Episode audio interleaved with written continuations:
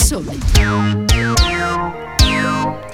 Ben ritrovati in diretta con la seconda parte di Ora di Punta, io sono Stefano Cagelli ed oggi con la nostra analisi ce ne andiamo negli Stati Uniti dove oggi, venerdì 30 aprile, cadono i primi 100 giorni della presidenza di Joe Biden.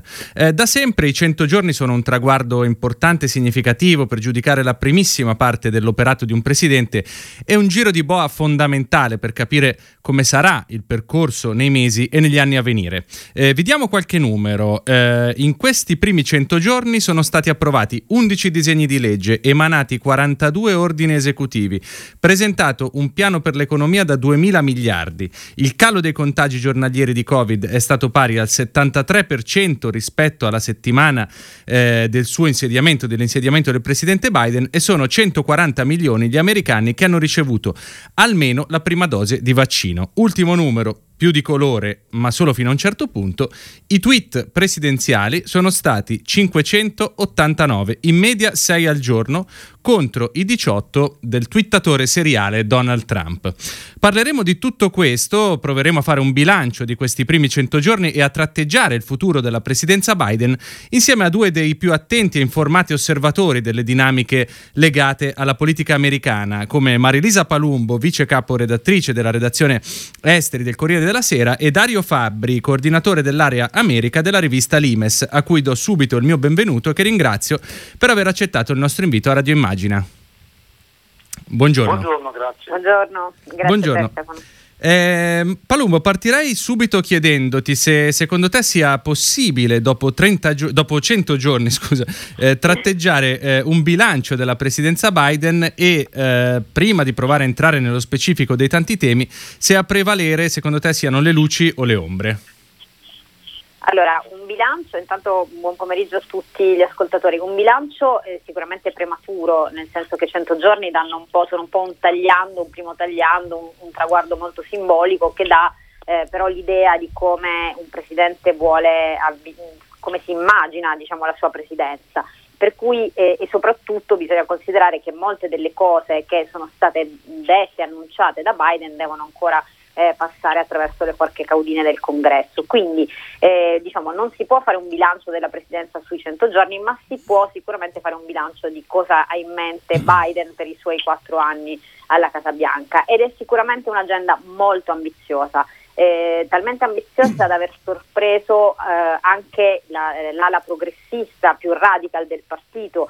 Eh, qualche giorno fa Alexandra Ocasio Cortez che ehm, è appunto un po' il simbolo di quella, di quella parte eh, dei democratici, ha detto che non si aspettava eh, che, che, Biden avrebbe fatto quello che ha fatto, annunciato in questi, in questi 100 giorni. E questo è ancora più sorprendente perché Biden, come, come tutti sappiamo, non è un politico eh, diciamo, nuovo, non è un messia alla Obama quando era entrato alla Casa Bianca, è un democratico eh, di vecchio conio, direi, eh, molto centrista, eh, molto moderato sia in politica interna, economica che politica estera, che però eh, diventato presidente sta dando una svolta radicale alla sua agenda e questo perché eh, per due motivi. Uno, siamo in uscita da una crisi eh, economica, eh, siamo in, ancora, non siamo usciti da una pandemia che è una sorta eh, di guerra e quindi eh, c'è tutta una ridefini- ridefinizione del ruolo dello Stato. E, ehm, e poi perché lui anche sa di avere poco tempo, ha una maggioranza molto esile che potrebbe persino sparire nel corso eh, dei prossimi due anni quando ci sarà il tagliando quello vero delle elezioni di, di midterm. E quindi eh, cosa fa Biden? Una cosa secondo me molto astuta, eh, non bando le timidezze, ma eh, diciamo when in trouble go radical, come ha scritto il New Yorker, e quindi eh, cercare di fare più cose possibili nel nella scommessa di ottenere anche il consenso popolare che peraltro ora, per ora sta registrando. Eh, Fabri, il nomignolo lo Sleeping Joe con cui Donald Trump derideva Joe Biden in campagna elettorale, proprio per quello che ha detto Marilisa Palumbo, sembra veramente un ricordo sbiadito. Oggi ehm, Michael Walzer, che non ha bisogno di presentazioni, ha definito Biden un moderato diventato combattente. Eh, ti aspettavi in effetti un inizio così da parte del presidente Biden? Beh no, vista la sua età, obiettivamente ha mostrato un attivismo che non era immaginabile. Uh, Trump si riferiva soprattutto alle capacità dialettiche da noto gaffer di Biden e più o meno quelle ovviamente sono rimaste, difficile investirle dopo i 70 anni, peraltro l'hanno accompagnato in tutta la sua carriera. Biden è noto per aver spesso sbagliato Stato durante comizi elettorali, dimenticando dove fosse già 15-20 anni fa, però ha mostrato un attivismo che obiettivamente non era preventivabile in questa, in questa misura, con qualche scivolone inevitabile, c'è da dire che Trump, eh, pardon, Biden in questo caso, a differenza di Trump, si è avvalso, si sta avvalendo di una squadra nettamente più preparata di quella del suo predecessore, perché pescata direttamente gli apparati, ci sono pochissimi parvenu, tutte persone che fanno questo mestiere da, da molti anni, in alcuni casi da molti decenni, che quindi gli stanno molto dietro, che tendono a controllarne le mosse e le comunicazioni. Dobbiamo ricordarci che giornalisticamente uno dei rari casi in cui c'è un consenso tra i giornalisti, il governo americano si chiama amministrazione perché il presidente è soltanto un ingranaggio e, Biden non fa eccezione. I presidenti americani hanno poteri molto sbiaditi, contano molto poco, ma contano molto nella propaganda, nella comunicazione. Su questo Biden si è dimostrato capace, ripeto, coadiuvato da una squadra di professionisti veri che ad esempio Trump non aveva. Eh, Palumbo, lo stesso piglio decisionista che Biden sembra aver intrapreso eh, in campo, sicuramente in campo economico, ma non solo, ehm, è relativo anche alla, alla, questione delle relazioni internazionali. Probabilmente anche per smarcarsi dalle ambiguità di Trump, eh, Biden ha affermato l'importanza ehm, del sistema di alleanze dell'America che, che, Russia e Cina non hanno e ha imposto anche, diciamo, i valori delle, delle democrazie, i valori democratici dell'Occidente come strumento di diplomazia. Eh, Un'impostazione che però non sembra aver scaldato i cuori in patria, visto che comunque il gradimento del presidente resta eh, solo di due punti sopra la maggioranza, che dopo 100 giorni diciamo non è una performance eh, eccezionale. Come, come, mai, come ti spieghi questo eh, gradimento ancora, cont- cioè ancora, già contenuto nei confronti di, di Biden? Realtà poi dipende anche un po' dai sondaggi, perché ce ne sono alcuni che registrano un gradimento più ampio. Più alto, Io sì. penso, che, eh, penso che in generale, eh, appunto, siccome come anche la storia del, eh, sono venuti fuori i dati di ascolto del discorso dell'altra sera alle Camere riunite, al Congresso, eh, che è un po' quello che sostituisce lo Stato dell'Unione nell'anno in cui si, si va a insediare il Presidente, sono stati bassissimi, i più bassi della storia. Non è detto che sia perché ehm, diciamo, Biden non è popolare, in qualche modo Biden è un, un, qualcosa di conosciuto, come vi dicevo prima, cioè un politico che gli americani eh, davvero conoscono da decenni, eh, quindi non ha niente a che vedere con la novità eh, imposta da Trump o, o, da Obama a suo tempo, ma anche da altri presidenti. Quindi eh, in questo senso forse quel ritorno alla normalità che poi doveva essere una delle, su, delle, una delle cose che, che, hanno più spinto la sua elezione, no? un, un, un, usato sicuro quasi. Sì. E, ehm, e, in qualche modo forse questo spiega numeri non eclatanti. Però detto questo, come dicevo all'inizio, questa ambizione enorme che lui ha mostrato in queste settimane eh, potrebbero comunque ribaltare le cose. In questi giorni naturalmente eh, si sprecano paragoni eh, con FDR, con Lyndon Johnson, uh, le, la Great Society, eh, il New Deal di, mm. appunto di,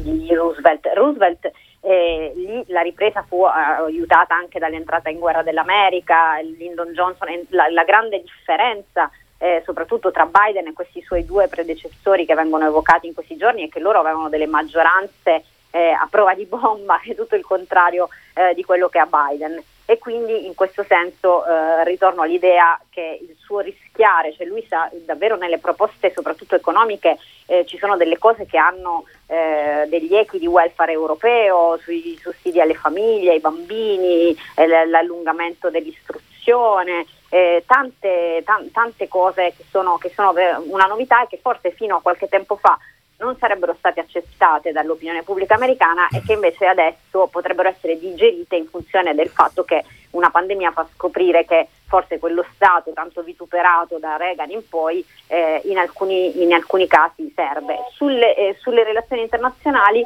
ehm, diciamo, secondo me Biden lì rimane un po' più fedele alla sua storia che quello di un internazionalista liberale, come dicevi tu, il riaffermare il valore della democrazia e quello che mi ha anche molto colpito nel discorso di, eh, di mercoledì è stato eh, anche il, il, sottolineare la competizione forte con la Cina e la voglia di, di, di restare primi in questo eh, quasi degli echi trampiani no, di, del, dell'eccezionalismo americano che era qualcosa per esempio che, Biden, che Obama non aveva, Obama eh, relativizzava l'eccezionalismo americano, invece Biden torna eh, a parlare a dell'America che deve essere faro del mondo, a celebrarlo e quello vedremo anche in, in funzione interna, in chiave interna che effetto avrà. Certo. Eh, Fabri, mm, diciamo, il gradimento appunto, diciamo, mh, mm, che possiamo interpretare come contenuto, che alcuni interpretano come contenuto di Biden, è sicuramente dovuto anche probabilmente a una situazione che si è andata via via calcificando nell'epoca di Trump, che non riguarda solo l'America, cioè un elettorato molto diviso, spaccato praticamente a metà, i cittadini e i loro rappresentanti sono pesantemente irrigiditi su posizioni eh, molto distanti tra loro spesso. Eh, cosa deve fare secondo te Biden per provare a convincere eh, parte di chi oggi vede lui e i democratici, a prescindere da tutto, eh, come fumo negli occhi? Come, come, può entrare in sintonia con quell'America profonda che ormai da anni ha, ha voltato le spalle alla sinistra in qualche modo? La politica americana con quella europea non c'entra niente, è una, è una finzione, anche se Europa mediamente poi si tende un po' a scimmiottarla prendendo neanche gli aspetti più incredibili come le primarie, che sono pura finzione ma che appunto vengono recepiti come realtà in Europa. Così i partiti americani sono luoghi dell'anima, non vanno presi sul serio. Non, non un italiano e ci sta, ma se interrogassimo un americano che ci ascolta e chiedessimo chi è il segretario del Partito Democratico, esiste, non, è, non l'ha mai sentito nessuno però, certo. tantomeno la signora che guida i repubblicani, che è una donna, non l'ha mai sentito nessuno negli Stati Uniti non prendiamo sul serio le divisioni in quanto partitiche negli Stati Uniti. Il punto è la distanza che esiste tra le coste e il centro del paese, certo, che è una distanza legata a che cosa? Al rapporto tra l'essere impero e la nazione, qualcosa che noi non possiamo concepire, noi non siamo un impero, ma l'America non è un paese convenzionale, non possiamo applicarle le categorie che sono dei paesi europei che sono satelliti degli Stati Uniti. L'America è un paese ancora storico, dentro la storia molto violento, noi siamo paesi post-storici, fuori dalla storia, estremamente morbidi, dove si vive meglio che negli Stati Uniti, infatti noi non, non resteremo nei libri di storia, loro vogliono segnare la propria epopea. Che c'entra Biden in tutto questo?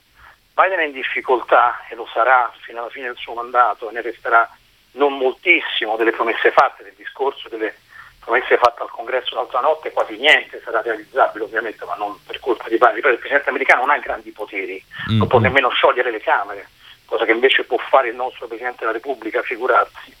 Il punto qual è? Biden è stato eletto in questa maniera, la parte decisiva degli Stati Uniti del Midwest, bianco e tedesco, da sempre e questo resterà finché questa parte della nazione non sarà meno violenta di adesso.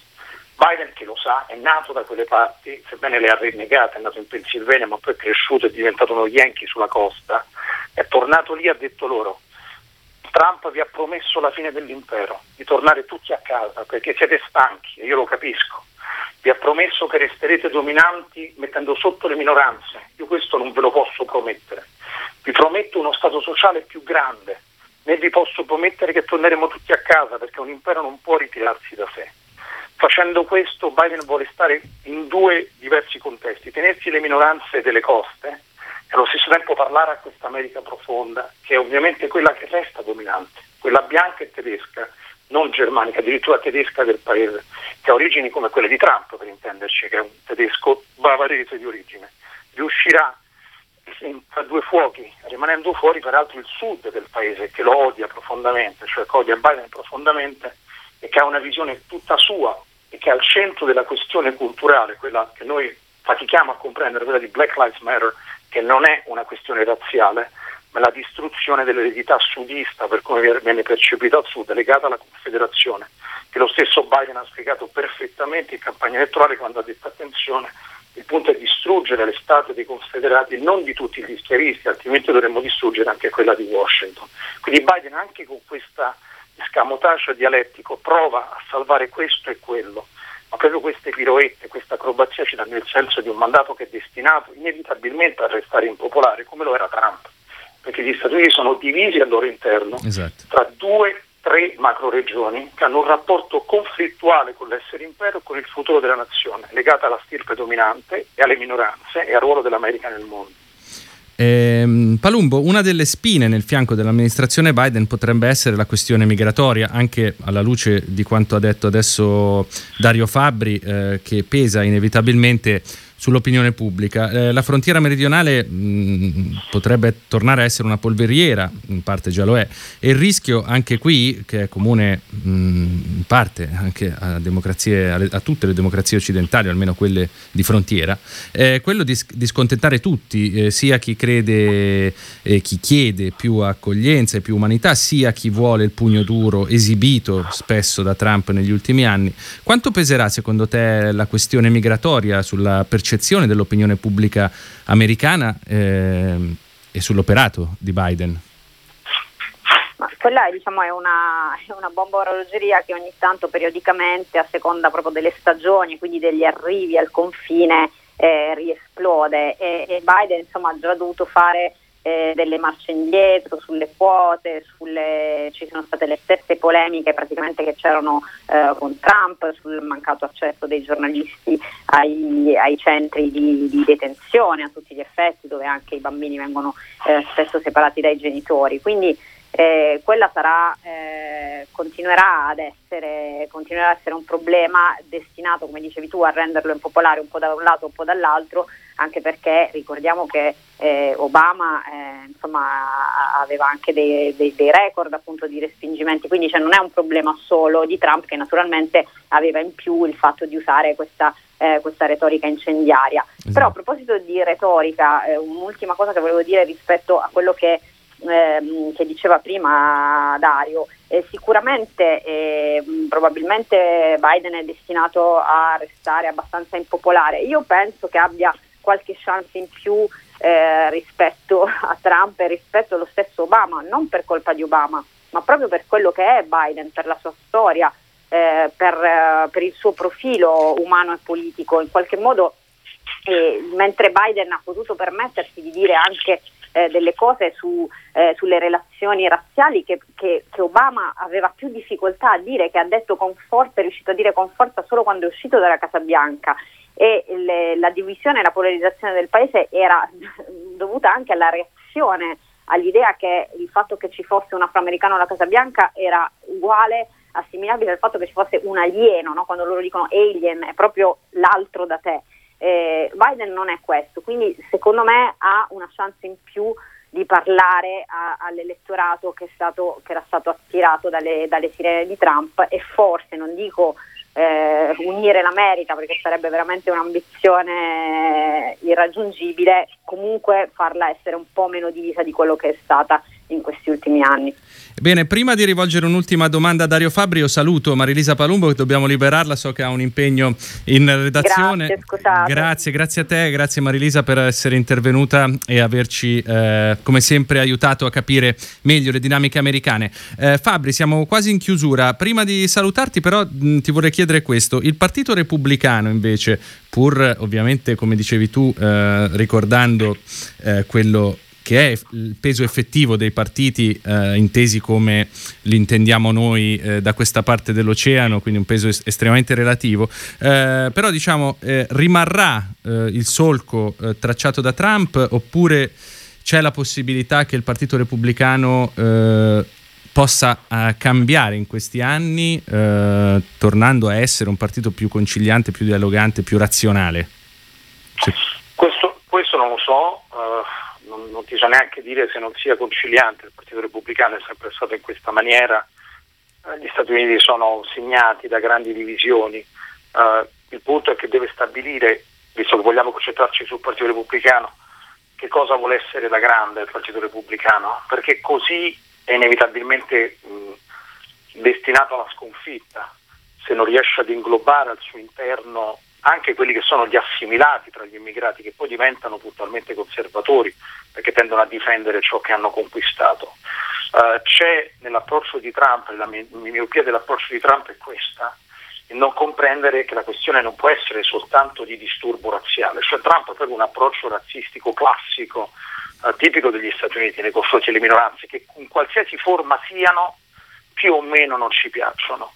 Uh, nei decenni il Partito Repubblicano ha inevitabilmente inglobato minoranze che si sono perfettamente assimilate su tutti gli italiani. Il Partito Repubblicano è oggi nettamente il partito degli italiani per questo il nostro Paese dovrebbe averne un occhio di maggiore riguardo, ma chiedere troppo, mi rendo conto in Italia di interesse nazionale non interessa a nessuno. Ma uh, il Partito Repubblicano ha inglobato italiani, polacchi, irlandesi, quando semplicemente si sono assimilati Oggi fa maggiore fatica perché quell'elemento razzistico che è sempre presente all'interno del conservatorismo, ma anche in una certa sinistra americana, perché è tipica dell'essere umano, è spiccato nel Partito Repubblicano nei confronti delle altre razze. Insomma, per essere molto chiari, i messicani e gli ispanici non sono bianchi, come non erano considerati bianchi gli italiani, a dire la verità. Ma sì. faticano ulteriormente i conservatori come Trump, con il loro razzismo classico, ad accettare che questi non bianchi possano essere assimilati ma finché il Partito Repubblicano non trascenderà queste categorie, semplicemente non vincerà più, almeno vincerà vittorie talmente risicate da restare sempre in bilico con un margine di manovra troppo ristretto. Il futuro del partito si gioca, si gioca su questo, a meno che non si vogliano cambiare le regole. Negli Stati Uniti questo succede spesso, attenzione, ma non è almeno alle viste in questa fase. E un banco di prova sarà sicuramente già quello delle elezioni di midterm. Cosa ti aspetti da questo, da questo appuntamento? Elezioni di midterm mediamente vengono perse dal, dal Presidente in carica e quindi dal partito che lo accompagna, quello per semplice disillusione nei confronti della politica. La politica promette qualcosa anche in buona fede che spesso per mille contingenze non può realizzare, quindi si perdono le elezioni di medio termine. Quindi non, non ti so dire se ci sarà una schiacciante vittoria dei repubblicani, mi immagino un calo netto uh, di uh, Biden e quindi del partito democratico. In questo c'è anche Trump, certamente che a differenza degli altri presidenti è rimasto attivissimo in politica, un suo ufficio se l'è costruito a Mar-a-Lago in Florida, è uscito, come ha fatto sempre la sua carriera, dal protocollo, con il suo modo di essere sempre sgradevole su questi temi, al di là della sua sgradevolezza più o meno retorica e non solo, però è dentro la politica e c'è rimasto con tutti i piedi. Quindi le elezioni di medio termine, che sono mediamente una noia mortale, a meno che qualcuno non abbia perversioni particolari verso la politica americana e qualcuno in Italia c'è, bontà sua, però questa volta dovrebbero essere meno noiose del solito proprio perché c'è Trump di mezzo, cioè, Trump è rimasto in politica, è un presidente che sta ancora lì come se avesse solo quello di mestiere, forse soltanto quello, quindi sarà curioso vedere che effetto avrà diretto. Forse anche dovuto al fatto che diciamo, è stato uno dei pochi a non essere rieletto e che quindi gli è rimasta... Sì, però sai, Bush, Bush padre, era un aristocratico signore Yankee, tra l'altro molto intelligente, che è il mito di Obama per intenderci, così capiamo di che cosa parliamo quando parliamo di partiti, per Obama il mito è Bush padre, eh, era, visto che non c'è più, si ritirò dalla vita politica fu sconfitto ovviamente al primo mandato da, sì, sì. da Clinton. È proprio Trump il caso, il caso diverso. Beh, certo, Trump in questa circostanza. È un caso, è, un, è, sempre un caso. Staremo a vedere, staremo a vedere come, come, andrà, come proseguirà. Io intanto ringrazio davvero Dario Fabbri, coordinatore eh, dell'area America di Limes. Torneremo sicuramente a disturbarlo più avanti per capire le dinamiche della politica americana. E ora di punta per oggi termina qui. Vi ricordo che potrete riascoltare in podcast questa come tutte le altre puntate sul sito immagina.eu, sull'app dedicata e su tutte le principali piattaforme gratuite. Io ringrazio per il supporto tecnico Ilenia Daniello e Andrea Draghetti. Eh, da parte di Stefano Cagelli un buon proseguimento con i programmi di Radio Immagina.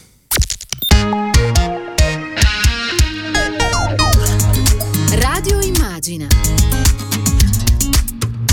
Dalla parte delle persone.